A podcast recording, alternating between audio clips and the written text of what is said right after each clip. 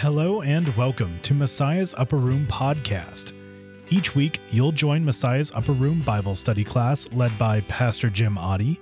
This week, we continue our series on the Gospel of John. Enjoy. Study again of John 1. So let's uh, kind of remind ourselves again of what, uh, of what we're doing here is that we're looking at the Gospel of John not just simply from an understanding perspective, certainly doing that, but we're also looking at it in, in the form of the way that, that, that perhaps John wrote the book with the idea of reaching out to people that were not oriented in the same way that the uh, that a Jewish person would, and that made perfect sense because he's mostly writing for the benefit of Greeks. And we talked about the different worldviews and the different mindset that Greeks often had versus other people. And so, it, again, it's this idea that if you're going to reach out to people who maybe don't think the way you do, or maybe weren't raised the way you are, or maybe they look different than you, or maybe they eat different food than you do, whatever their culture is that's different from us, then the question always is do we need for them to come to us? Or do we need to go to them? And if we go to them, where, where's the bridge? Where's the, the, the place where we meet? And so, what we discover in John's gospel is that he's thinking in terms of using the very words that Greeks would use, but now giving them a more full, a fuller meaning, if you will. And yet, at the same time, recognizing that sometimes if a Greek would read, for example, the word logos, the Greek would interpret that word in the way that he meant for it to be, not necessarily the way John meant for it to be. So, an example of that, I think, in our day to day walk would be if, let's say, that you are a Lutheran. We'll just pretend, okay? let's pretend that you're a Lutheran and you grew up in Iowa. Do we have anybody that grew up in Iowa, by the way? Oh, good. There's one or two here. Excellent. Okay. And then you, tra- you become a transplant to the South, to the Bible Belt. Where in Iowa, almost everybody is Lutheran and Catholic, and then there's a smattering of Baptists and Methodists and other people, right? Uh, those other things, right? But when you come down to the South, what, what do you discover about the ratio? Can you feel Jesus?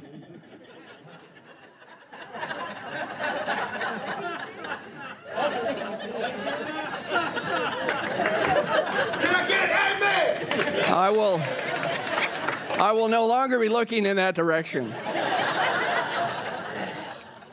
So there's a different culture, is there not? There's a different culture, there's a different expectation, there's a different way that things are done, right? And we could take the view that would say, well, we expect them to come to us. We expect them to, to, to meet us halfway, but halfway means be like us. right? Isn't that what it means? Yeah. And so, and so the issue is then if, if that's not going to happen, then what do we do? Just throw up our hands and say, well, sorry, we can't, can't do anything. No, we take, we take John's perspective. We take John's perspective. We meet people where they are, and we engage with people where they are. And so, how do you do that? How do you be the bridge? And that's the, see, that's the question that John was asking. How do we bridge the gospel that was born in a Judeo environment, a Jewish environment? How do, how do you take that gospel and how, does it, how do you make it appeal or even attractive, if, in some sense of that word, to people that didn't grow up like that? People don't even think like that. People's vocabulary isn't even like that. How do you do that? And how do you do it in such a way that you're not getting in the way of what the gospel is really all about, as opposed to, in some sense, uh, walking alongside that gospel so that that gospel can do its work and we're not getting in the way? Make sense? And so that's the perspective that we're taking toward this. So we get into this in, uh, in John chapter 1, and we're going to take a look at verses 6 to 8. He says, There was a man sent from God whose name was John. He came as a witness to bear witness about the light, that all might believe through him. He was not the light, but came to bear witness about the light. Key word in there is witness. All right, so let's talk about a little bit about witness. A witness does two things.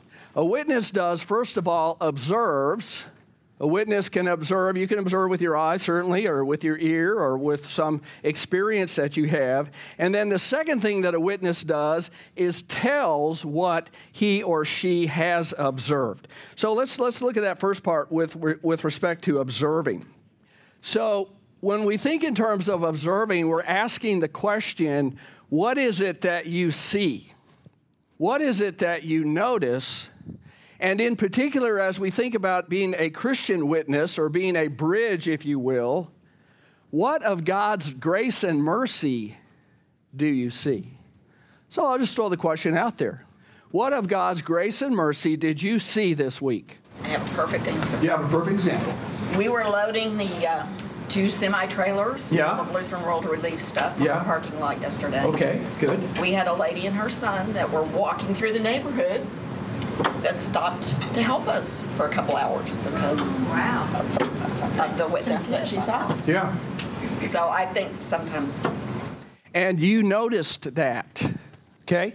Now she saw it, and she was blessed by what she saw in what you were doing, right? and helping. us. Yes. Oh, and see, we're not always thinking about who's watching us in terms of what we do. We weren't paying any attention. in fact, we're not even, we're not. I mean, when you're in the middle of doing what you're doing, right, that's right. So I'm so grateful that you guys were saying only good words and no bad words, right? Right? I mean, when you think about it from that perspective, and I know you wouldn't, but when you think about it from that perspective, you're caught up in whatever it is that you're doing, and you're not thinking about who's watching, and more significantly, who might be listening. We just get caught up in what we're doing.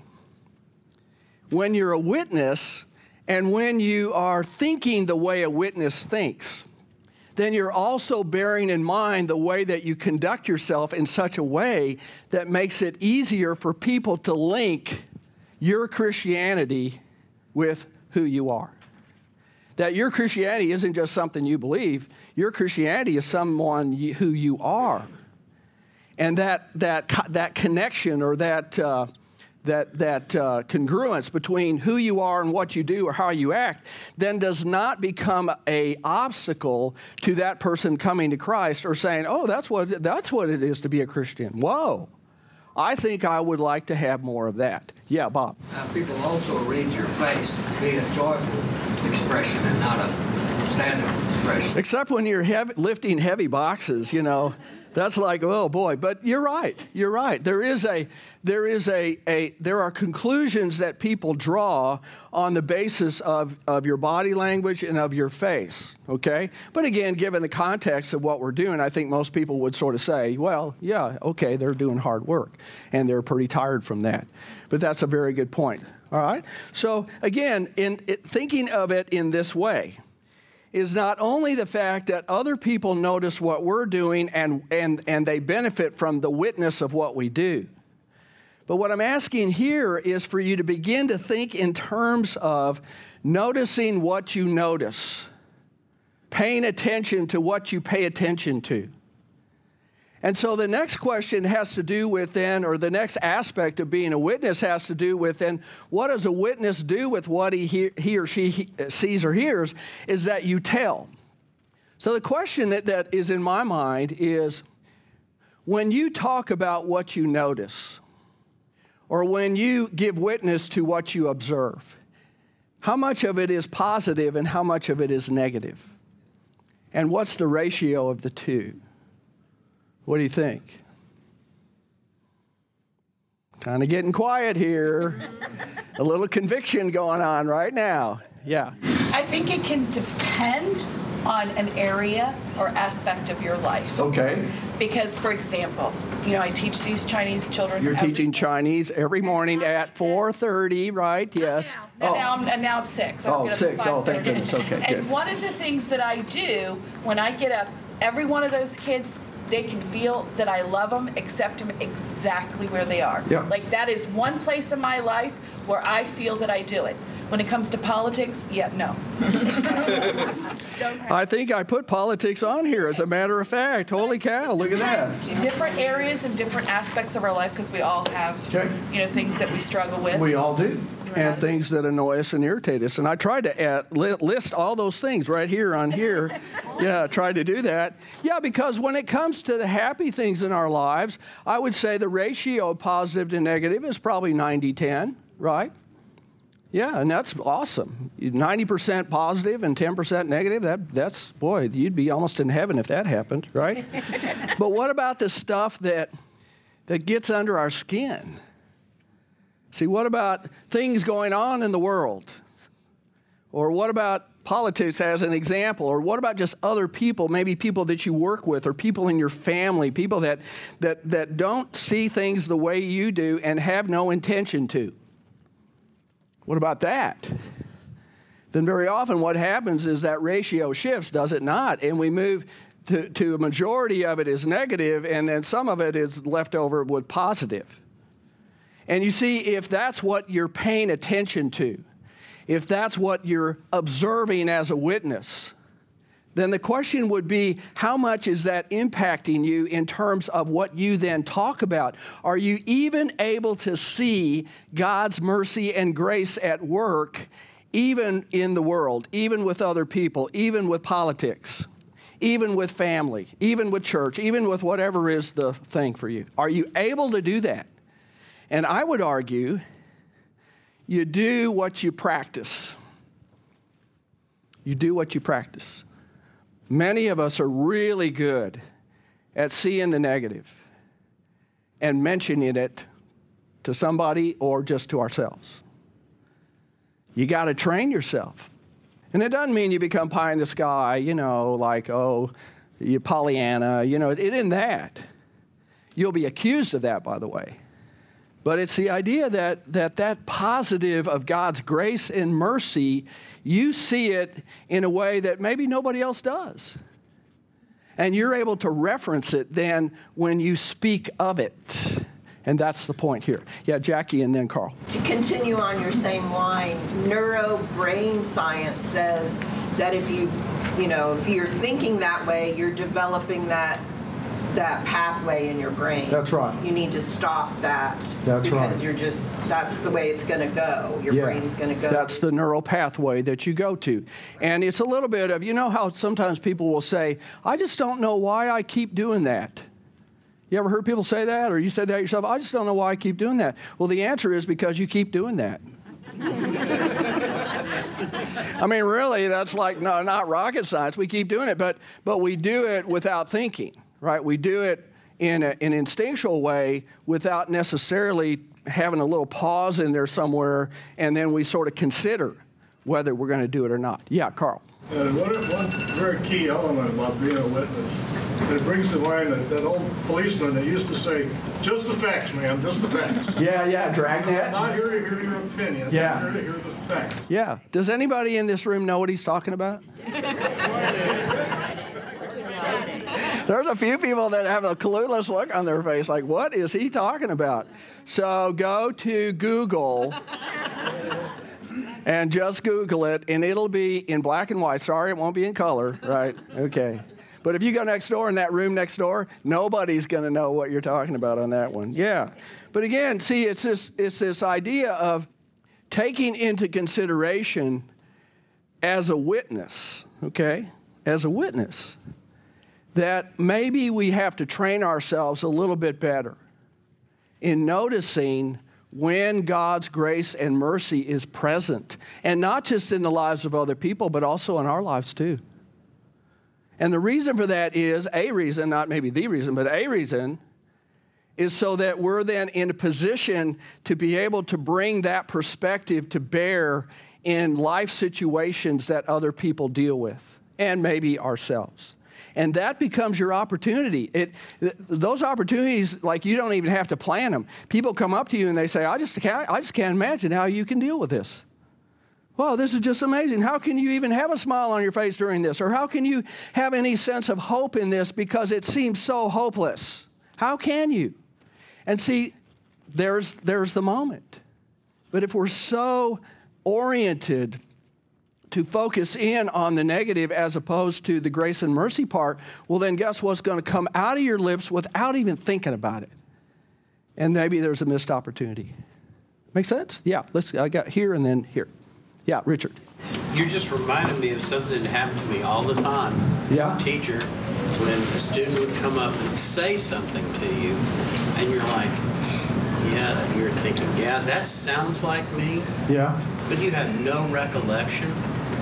And it's like, how much of our life are we going through on automatic pilot Yeah. without even thinking about what we're saying? Yes, and I think that's what John's getting at here is to be a little more intentional about the opportunity to witness even in the everyday stuff that we do. And to be thinking of it that way and, and it's not oh, we're going to get up and preach to people. It isn't that at all. What it is, is we're linking the idea that God's grace and mercy is present even when it may appear that it is not. It's a little bit on the sermon this morning for those of you that were in early service. I don't want to do a spoiler for those of you in the late service. but the whole story of Thomas, right? The whole, Tom, the whole Thomas story is that there's opportunity there but we miss it sometimes because we're not thinking about it from a witness perspective. That's the point. Yeah. Well, I had a really cool thing. A Lutheran school teacher, so I have the opportunity to witness a lot. Yeah. And uh, we've, uh, they, the kids in class when we do religion noticed, oh, this is another place in the Bible where it talked about 40 days. So they've noticed some connection. Mm-hmm. Well, one of the boys in class came so excited to school the other day. Goes, I, I went to, to church with my grandma and grandpa, and you're never going to believe this, but they were talking about 40 days. and so he was just excited to see God connecting in his life. So um, I told him, I said, well, you have to be uh, looking for that, being a witness for those that looking for that in your life. So um, um, I'm excited to go to school tomorrow because um, I chose for them last week. Um, but these things are written so that you may believe. Oh, yeah. Which was the gospel reading this morning. It was their verse last week. And now I just was handed a card, and the last thing on this card says, But these things are written so they may be believed. So I'm excited to go to school tomorrow, to be a witness of what happened, to be able to share with them. Be on the lookout. God's touching you, and that's just His reminder that He's with you always. Yeah, that's awesome. Are you going to buy a lottery ticket later on today? But this happens all the time. We just have to be mm-hmm. on the lookout for it. You know, and the beauty of it is that when you start noticing it, you get chills Yes. because you see the linkages that God is working outside of our awareness. And when you have a perspective of faith, you trust that, but boy, it is gold when you get to see it. You know, and every once in a while you just get that. It's like a like what you're talking about is link, link, link, and it's like, whoa, I didn't even plan that. Whoa, I did. How'd that happen? And but when it happens, it's like an awesome moment, right? And so it's not that we're doing this so that we can increase that number of those moments, but there is something beautiful about the perspective of someone who has spent a lot of time in their life training themselves to notice that and then to make some observation about that. And what's really interesting for me, and I know I've talked about this like 20 times, is that when you see that in a person who is, you know, like in their 80s and 90s, and you get a chance to go visit them, I do, uh, Pastor Wilmer and I do monthly. And what's r- cool about that is they're telling us or me about the linkages of how God's grace and mercy has been at work in their lives. And maybe their life isn't the greatest. Maybe you look at where they're living and you go, oh, that isn't so great. How could that be great? You know, look what you've had to give up, you know, all that sort of stuff. And, and, but that's not the perspective. The perspective is one of, of an outlook of not mere positivity. It's not that. It's that God's grace and mercy is, has been working all along, and God promises me that His grace and mercy is still present no matter what's going through my life and no matter what, what the prospect of the future holds for me. And so, in that respect, nothing changes from when they're here on this life to the life that's yet to come. There's, it's like, well, I can, I can just live that life. And it's not big like, oh, look at me. It's not that at all. It's, it's just a, a sense that God is at work in his grace and mercy. And I think that's what John is getting at here in terms of, of this idea of John the Baptist in, in, in terms of, be, of uh, being a witness as one who observed and then bearing witness about the light who, uh, who's Jesus. Now, notice what it says here about John. It says, He was not the light, but he came to bear witness about the light. Why is it an important distinction for us to make that we are simply the messengers? That we are there to bear witness to the light, but that we make no mistake, we are not the light.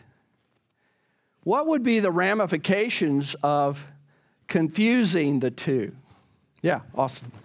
Becoming a false prophet. Becoming a false prophet. Like? There's so many of them that what was the thing that happens in like South with the politician with that cult?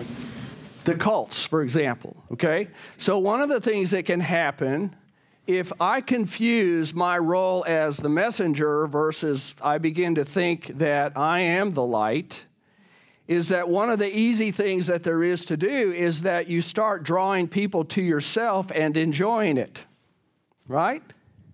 And if you enjoy it too much, you start believing everything that people say about you on the basis of how wonderful you are.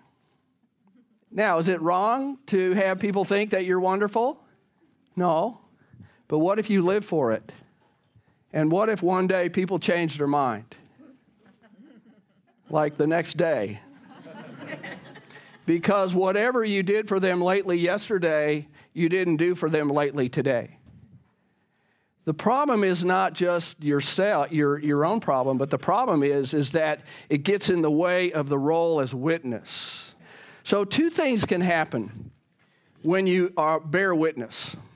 One thing that can happen is that people receive and hear what you say, and they accept it. The other thing that can happen is what? People would reject it, right? Now, if people reject what you have to say, and you take it personally, what's likely to happen? You won't do it again. You're not going to do it again. So the opportunity is going to be lost because you're not going to engage in it on the basis of how people reacted to you. So you take it personally in that sense and you say, I got rejected, as opposed to the gospel got rejected or, or the message got rejected.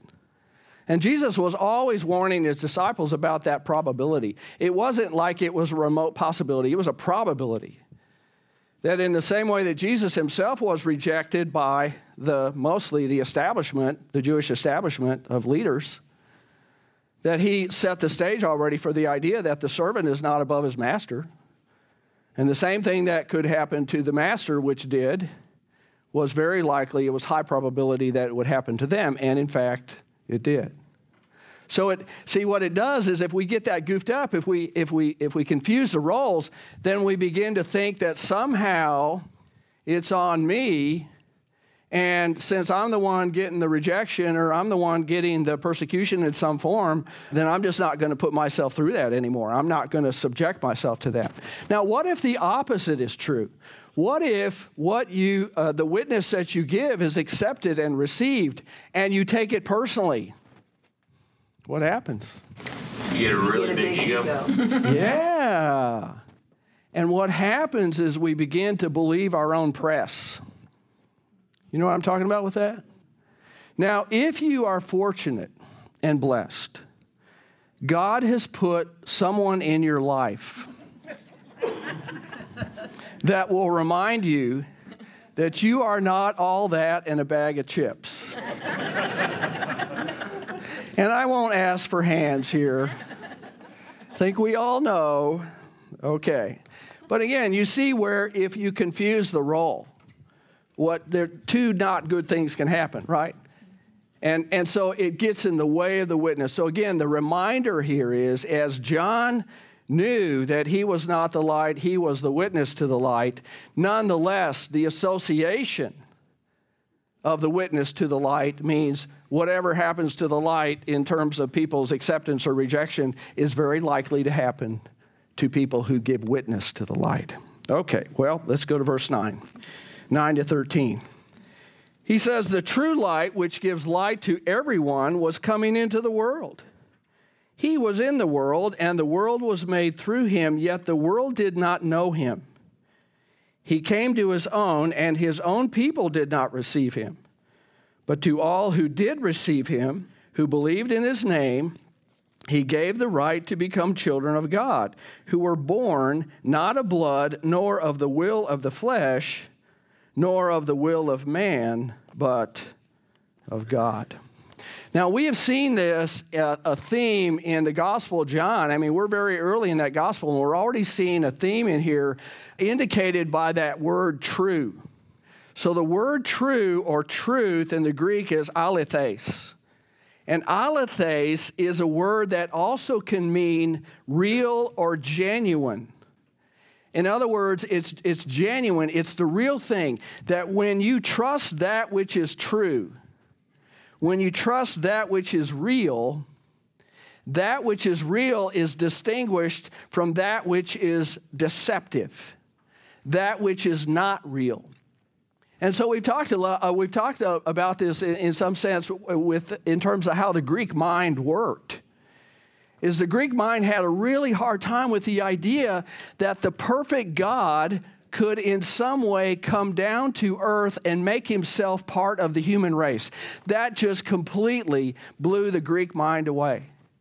Because the Greek mind always thought that that which is of spirit, of God, was perfect and in some sense was prevented from becoming that which, becoming or be, being a part of that which was essentially evil, which was anything material. So the Greek mind is going, how can this be? How can this be? And that's what John is attempting to do is bridge the beauty of the gospel to people who don't think like that.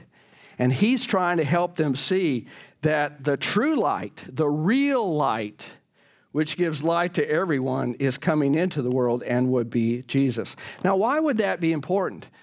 Austin alluded to it a little bit earlier with respect to the likelihood that people could become deceived about who the real light is. And Jesus was always concerned about that. If you look at Luke 21, verse 8 there, and Jesus said, See that you are not led astray. For many will come in my name, saying, I am he, and the time is at hand. And what does Jesus say? Do not go after them. Now, when you think in terms of why or how does that which is deceptive work? One of the things that we discover about, about people or, or, or religions or, or, ins, or institutions that are deceptive in their message is that they include just enough truth in it to make it palatable. Now, we know from the scriptures, for example, that Satan himself is the master of deception, right? And, and one of the things we often forget is that the devil knows the Bible better than we do. And he does not hesitate to use God's word to deceive us away from the truth. Can you think of an example where the devil used the very word of God to deceive people into doing what he wanted them to do instead of what God wanted them to do? Can you think of an example? Yeah, we think of Adam and Eve, for example. What does he do? He goes right after it, doesn't he? Did God not say? Well, of course he knew that God said this as, as opposed to that. But because there's just enough truth in there, there's just enough in there for our sort of rational way of thinking to kick in and say, well, yeah, you know, when you think about it like that, gee whiz, what else could it be? Can you think of another example? Yeah. When Jesus was tempted. Yes. When Jesus is tempted in the wilderness, Satan is quoting the Psalms to try to get Jesus to do what? To jump off the top of the temple And if he does that, the angels in heaven would swoop down and catch him just before he landed, and he would not break a sweat or a bone or anything else, right? And Jesus, of course, saw right through that. So the question, I think, in some sense, is how do you keep yourself from being susceptible to deception? How do you do that? Yeah. Search the scriptures. Pardon? I said search the scriptures. Read, read the word, learn the word, so, so you don't get uh, led astray. So if the word is our foundation, and we say, well, I know all that, and I don't ever crack the book, so to speak, or I don't ever engage with it in some sort of um, study form or some sort of uh, uh, filling it in your life form, then I'm going to be very susceptible to the idea of anybody coming along and saying, What? Well, this is what the word says, and this is what the word means. And if I take it at face value without checking that out, without having some working knowledge of the word, then I'm going to be very susceptible to, uh, to even giving into or, or following that perspective. Have you ever heard somebody say, Well, I don't know what the Bible says, but I think? Gee, I wish everybody would say that. Then it would be obvious who we should avoid, right? All right, so let's look at four ways on the next page, top of page seven, four ways that uh, we might be able to recognize when deception is likely. And this again goes to the idea of spiritual discernment. You know, I think one of the things that, that happens as a result of either not being in the Word on, in a regular way, right? Or assuming that we don't need to push the Word with people because we say, ah, oh, they already know it is that what happens is is that then what happens is the quality of people's ability to be spiritually discerning drops and maybe that's part of what's going on in the world today maybe that's where we need as the church to kind of bring our A game back to this. All right, so the first way, a way, that deception is possible is the deception of making moral decisions without an objectively, and I would add, biblically conservative moral compass. That happened in the Old Testament. In the Old Testament, in the book of Judges, the whole book of Judges is almost the whole book is about this that what started to happen was people got out of the word and they and they concluded and that, that's the verse there everyone did what, what was right in his own eyes gee is there any of that going on today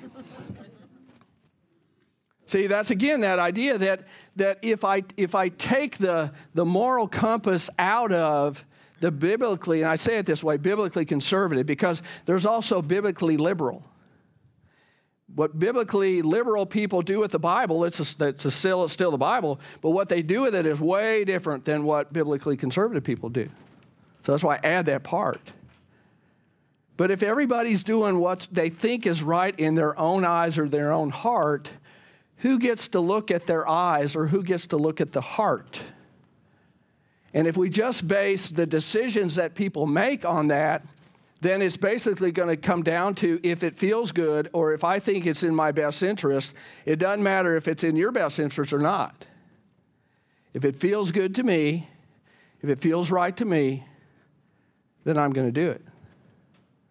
That's a recipe for disaster. And that's what was happening in the book of Judges. Okay? Second one the deception of interpreting Bible passages absent their context. Now, what's that talking about?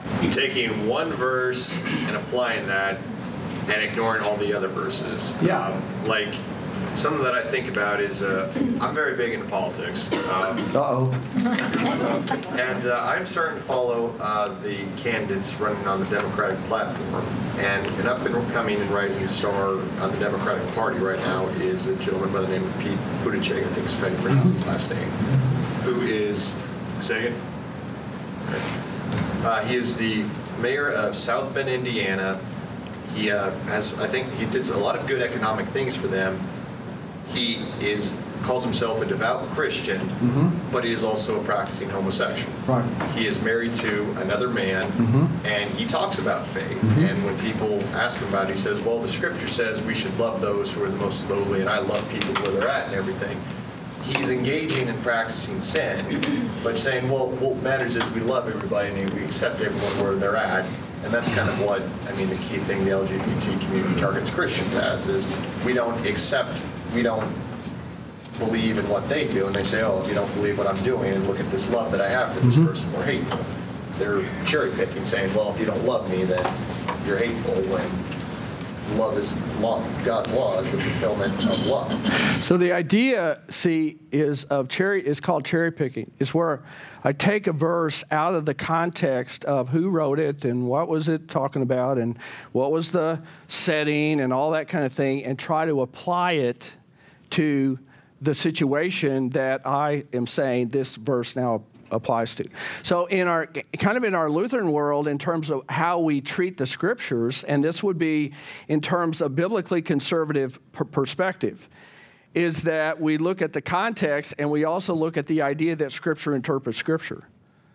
So it's likely that there's more than one passage in the scripture having to do with love as an example or it's likely that there is more than one scripture in the Bible having to do with, with uh, same sex sorts of, of uh, relationships. It's very likely. And so, what do you do? You see that verse over there, and then you have to take that verse over there, and you put all the verses together. And one of the, th- one of the aspects of that that's significant is because biblically conservative Christians look at the entire Bible as the Word of God as opposed to bits and pieces of it being the Word of God. So if you take the view that says the Bible contains the Word of God, well, that means that there's part of the Bible that isn't the Word of God, and we can X that out in favor of whatever the position is that we have on some of these moral decisions. And it's not just on same sex kinds of stuff, it's also on abortion, it's also on some of the other issues that people today say, well, the Bible says this, and then they stop right there. One of the favorite ones is, judge not lest ye be judged, Matthew 7 as if that is the only place in the Bible where it talks about that idea. Well, you can't judge me because if you judge me, you're breaking that, that, that verse. Well, it would be nice if you read past the semicolon. right?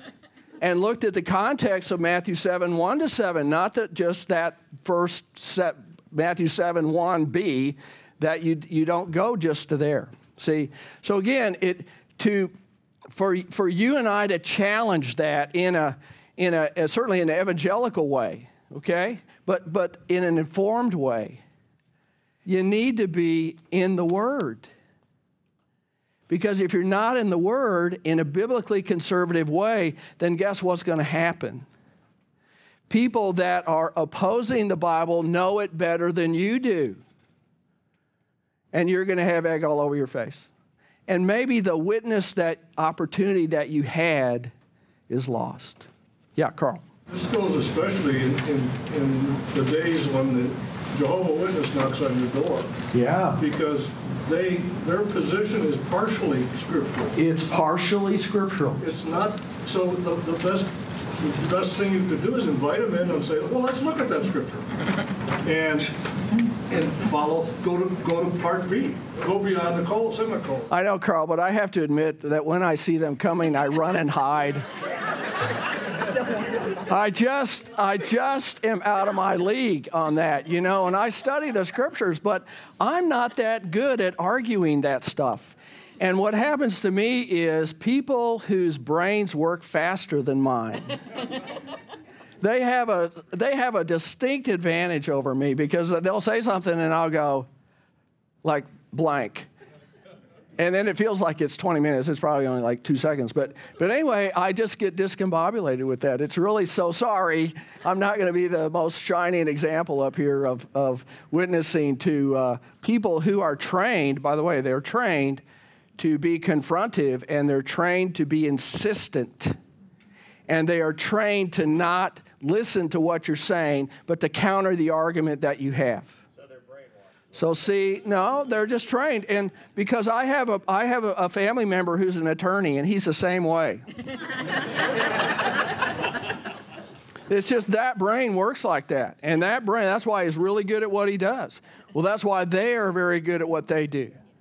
So some of it might be a training aspect, but some of it might also just be that you know you're kind of wired that way. Yeah, back I here. just want to say on the subject of JW, you really need to do your homework before you try to witness to one. Yeah. And yes, they are brainwashed. Yeah. And because half my family is Jehovah's Witnesses. Sure, sure. So we have that battle. Well, we try to avoid the battle. Well, How do you love them? I know that's tough. When you love them, how do you do that? You know, at the same time that that you run into that brick wall. so we, we have literature that helps us teach us. Ooh, that's good. You know, uh, you know how to combat their teaching, the New World Translation. Sure. And so if you have one come to your house, you better have your English version because it's going to say something completely different from their New World Translation in certain Yeah. verses. Yeah. Because they're attempting to separate the deity of God. And they, they they took the verses in the Bible that establish Jesus as the Son of God, and they take that little article "the" and turn it into "a." So that there's a very intentional effort that's made there to deceive in terms of in term uh, slanted in the direction that they would then say, well, here it is, right here. Look at this, right here. And if you're not trained or oriented as you guys are, then you know you're going to be going, what do I say? What do I do? Okay, we have a couple hands up. Yeah, Jackie, and then Austin. I really enjoyed talking with the Jehovah Witnesses, and I talked to them really awesome. After I don't know six months of them coming, it was Christmas time, Yeah. and they saw the tree, and they were like, "Oh no, Yeah. you can't put up any tree. Right. You can't Mhm. do any of that." Right. And then they said, "You can't have pride in America. Right. You can't." And I was like, "Oh no." So kind of reached the red line there for you. Yeah. Yeah. yeah, they might know the Bible and everything, but they got to that point. It was like, uh, what? I, I can't be proud that I'm an American. I can't stand it. You know, it's like, and I can't have a Christmas tree. I, I mean, you can't really. Right. So there are moments in the life of the witness where you realize that you're not going to make a dent. And in fact, continued witnessing, I guess you could use that word, only makes things worse. So there is, in the, even in the Bible, there is this idea, and, and Jesus talks about it, I think it's in Matthew, where he talks about that you go to the house of somebody that is uh, would maybe welcome you in, and then you share the gospel with them, and you hit the brick wall, and that's it. They will not receive you. Jesus says, do what? He says, shake, leave, shake the dust off your feet, basically, is a way of saying that I did the best I could. It's not a reflection on me. I didn't say the words the wrong way. And in that is that this heart is not receptive to what the gospel is saying. And so the idea is that you go ahead and leave in peace. And you don't, you know, like throw rotten eggs at their door as you go out the door. You don't drop a hand grenade on them and see, you, you know, you're going to hell. You don't do that. What you do is you just say, Peace be with you. And you go to the next place.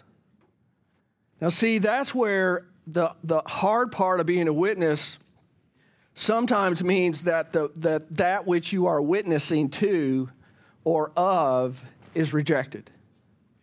If that happens, how will you feel? You will feel lousy. Yes, deflated, that's a good word, but you'll feel lousy. And there might be a sting there. And there might be some doubts that creep in where you say to yourself, oh, what a loser I am. I can't even do this right. You know, there's, there's lots of different things you're going to feel and think. And you may even conclude that you would be better off with a church job that doesn't involve witnessing. okay. What I would say is okay, that's okay. You that's how you feel right then. Just because you feel that way right then doesn't make it true. And it doesn't mean that you have to change what you are or who you are on the basis of how you feel, because how you feel isn't going to be how you feel forever. You will feel that way for the next five seconds, maybe even the next five minutes, maybe even the next five hours. but you won't feel that way for the next five days. And then it's time to get back in the game. Make sense? Yeah.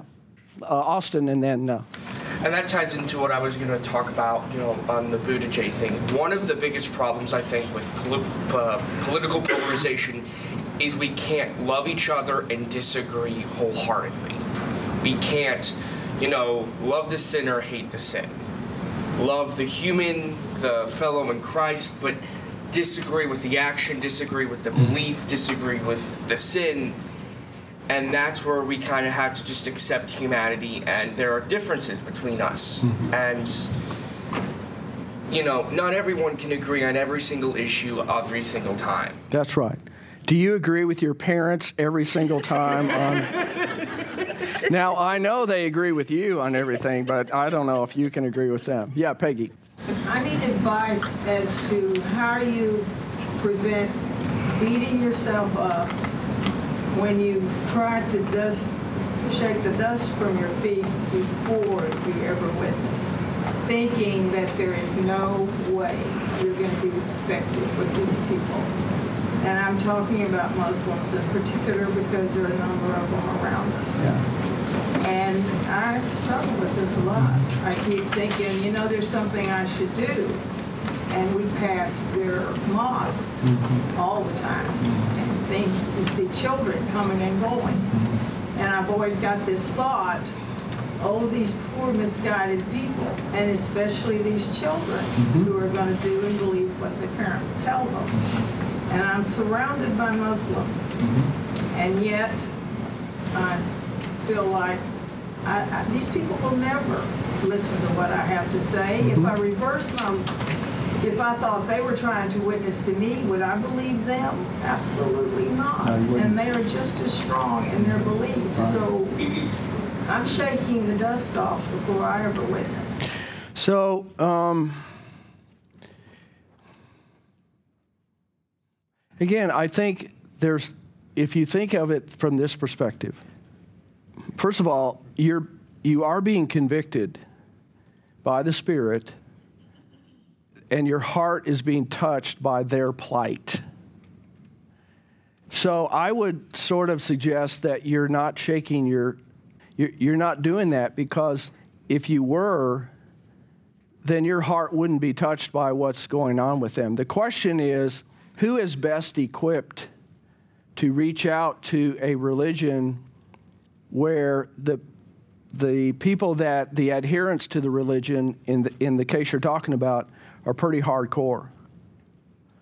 Maybe there are people that are better equipped to do that, i.e., people who were formerly Muslim. I'm thinking of the ministry in Dallas, Disciples of the Way. Kareem Badawi, Pastor Kareem, we all, maybe many of you know him. He is way better positioned. So the question would be if my heart is being touched by that, that plight, in what way might I be able to support that without necessarily me being the one doing it because I'm not Arab, I'm not Muslim. I, I don't even know if I know what it would be like to be a Muslim because I come at it things from my white Anglo Saxon, German, Protestant, Texan point of view. See? Clearly, we know that's superior, but you know, besides that. But I'm just saying that's, that's what I'm saying is that that then if so th- i would suggest that your heart that you are you have not wiped the dust off your feet shake the dust you haven't because your heart is saying to you there's there's a need there. I would suggest that does that make sense what i'm saying? Yeah because i, did, I just think that way that that there's still the spirit's going peggy peggy peggy peggy peggy right that's what it's doing. All right. And so, how can I support that? Given the fact that I, I don't know enough about Jehovah's Witnesses and I don't have any in my family to be able to have that connection. I don't know enough about Hindu. I don't know enough about those. I don't. But that doesn't mean that there's not some opportunity there for me to support that. And maybe supporting it certainly would be praying for those who are doing that, but maybe also financially supporting those who are actually doing that ministry and they're doing it way better than I can because they used to be in that realm and they are no longer in that realm. Does that make sense? Yeah. We, we have received Jews for Jesus newsletters for many years. Jews for Jesus, yeah. And, and they plead with us to witness to their people because that's our job, whether it be a Muslim or a Jew or whatever. And, and, and the Jehovah's Witness that come to your door, uh, just say, may I share with you? Oh, no, no. And they leave, you know. So that's another perspective. Yeah, that's a good perspective. Well, guess what? We are going to have to close for today. Wow, we got through six verses. Awesome. Wasn't that fun? I think that was fun. All right. So we're going to pick it up next time with right where we are. All right? That's the best way to do that, I think, here. All right. All right, so let's close with prayer. Heavenly Father, thank you so much for our time together. So many questions we have, Lord, about how, eh, that the fact that we are witnesses. Well, what does that mean, and how do we do that? And in particular, how do we do it in, the, in a world now that that's very pluralistic, a world that, that doesn't necessarily look at the Bible as being absolute truth, doesn't even look at anything as absolute truth. How do we connect to that? How do we do that, Lord? Well, first of all, we do it through your word. And secondly, we do it because the word is in us. It has the effect of growing hope and faith and love in us. And oftentimes, that's what attracts others to us. Help us see that, Lord. Help us see your, your grace and your mercy at work so that we can be gracious and merciful to those around us, and that in turn translates into an opportunity. The opportunities are many, Lord. And so give us the opportunity and the sight to see it and the courage to act on it. Watch over us this week, dear Lord. Watch over those who are listening to our podcast. We pray for God's blessings on them, and uh, we look forward to our being together again. In Jesus' name, amen.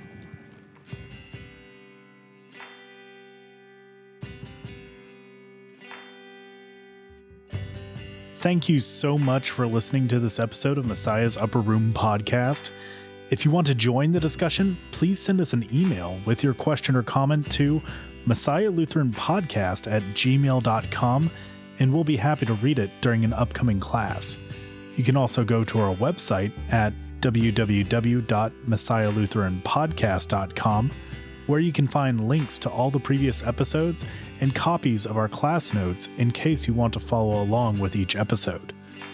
You can also find out where to subscribe to the podcast at messiahlutheranpodcast.com slash subscribe for links on how you can find us on iTunes, Pocket Casts, Stitcher, TuneIn, or any other podcast catcher of your choice.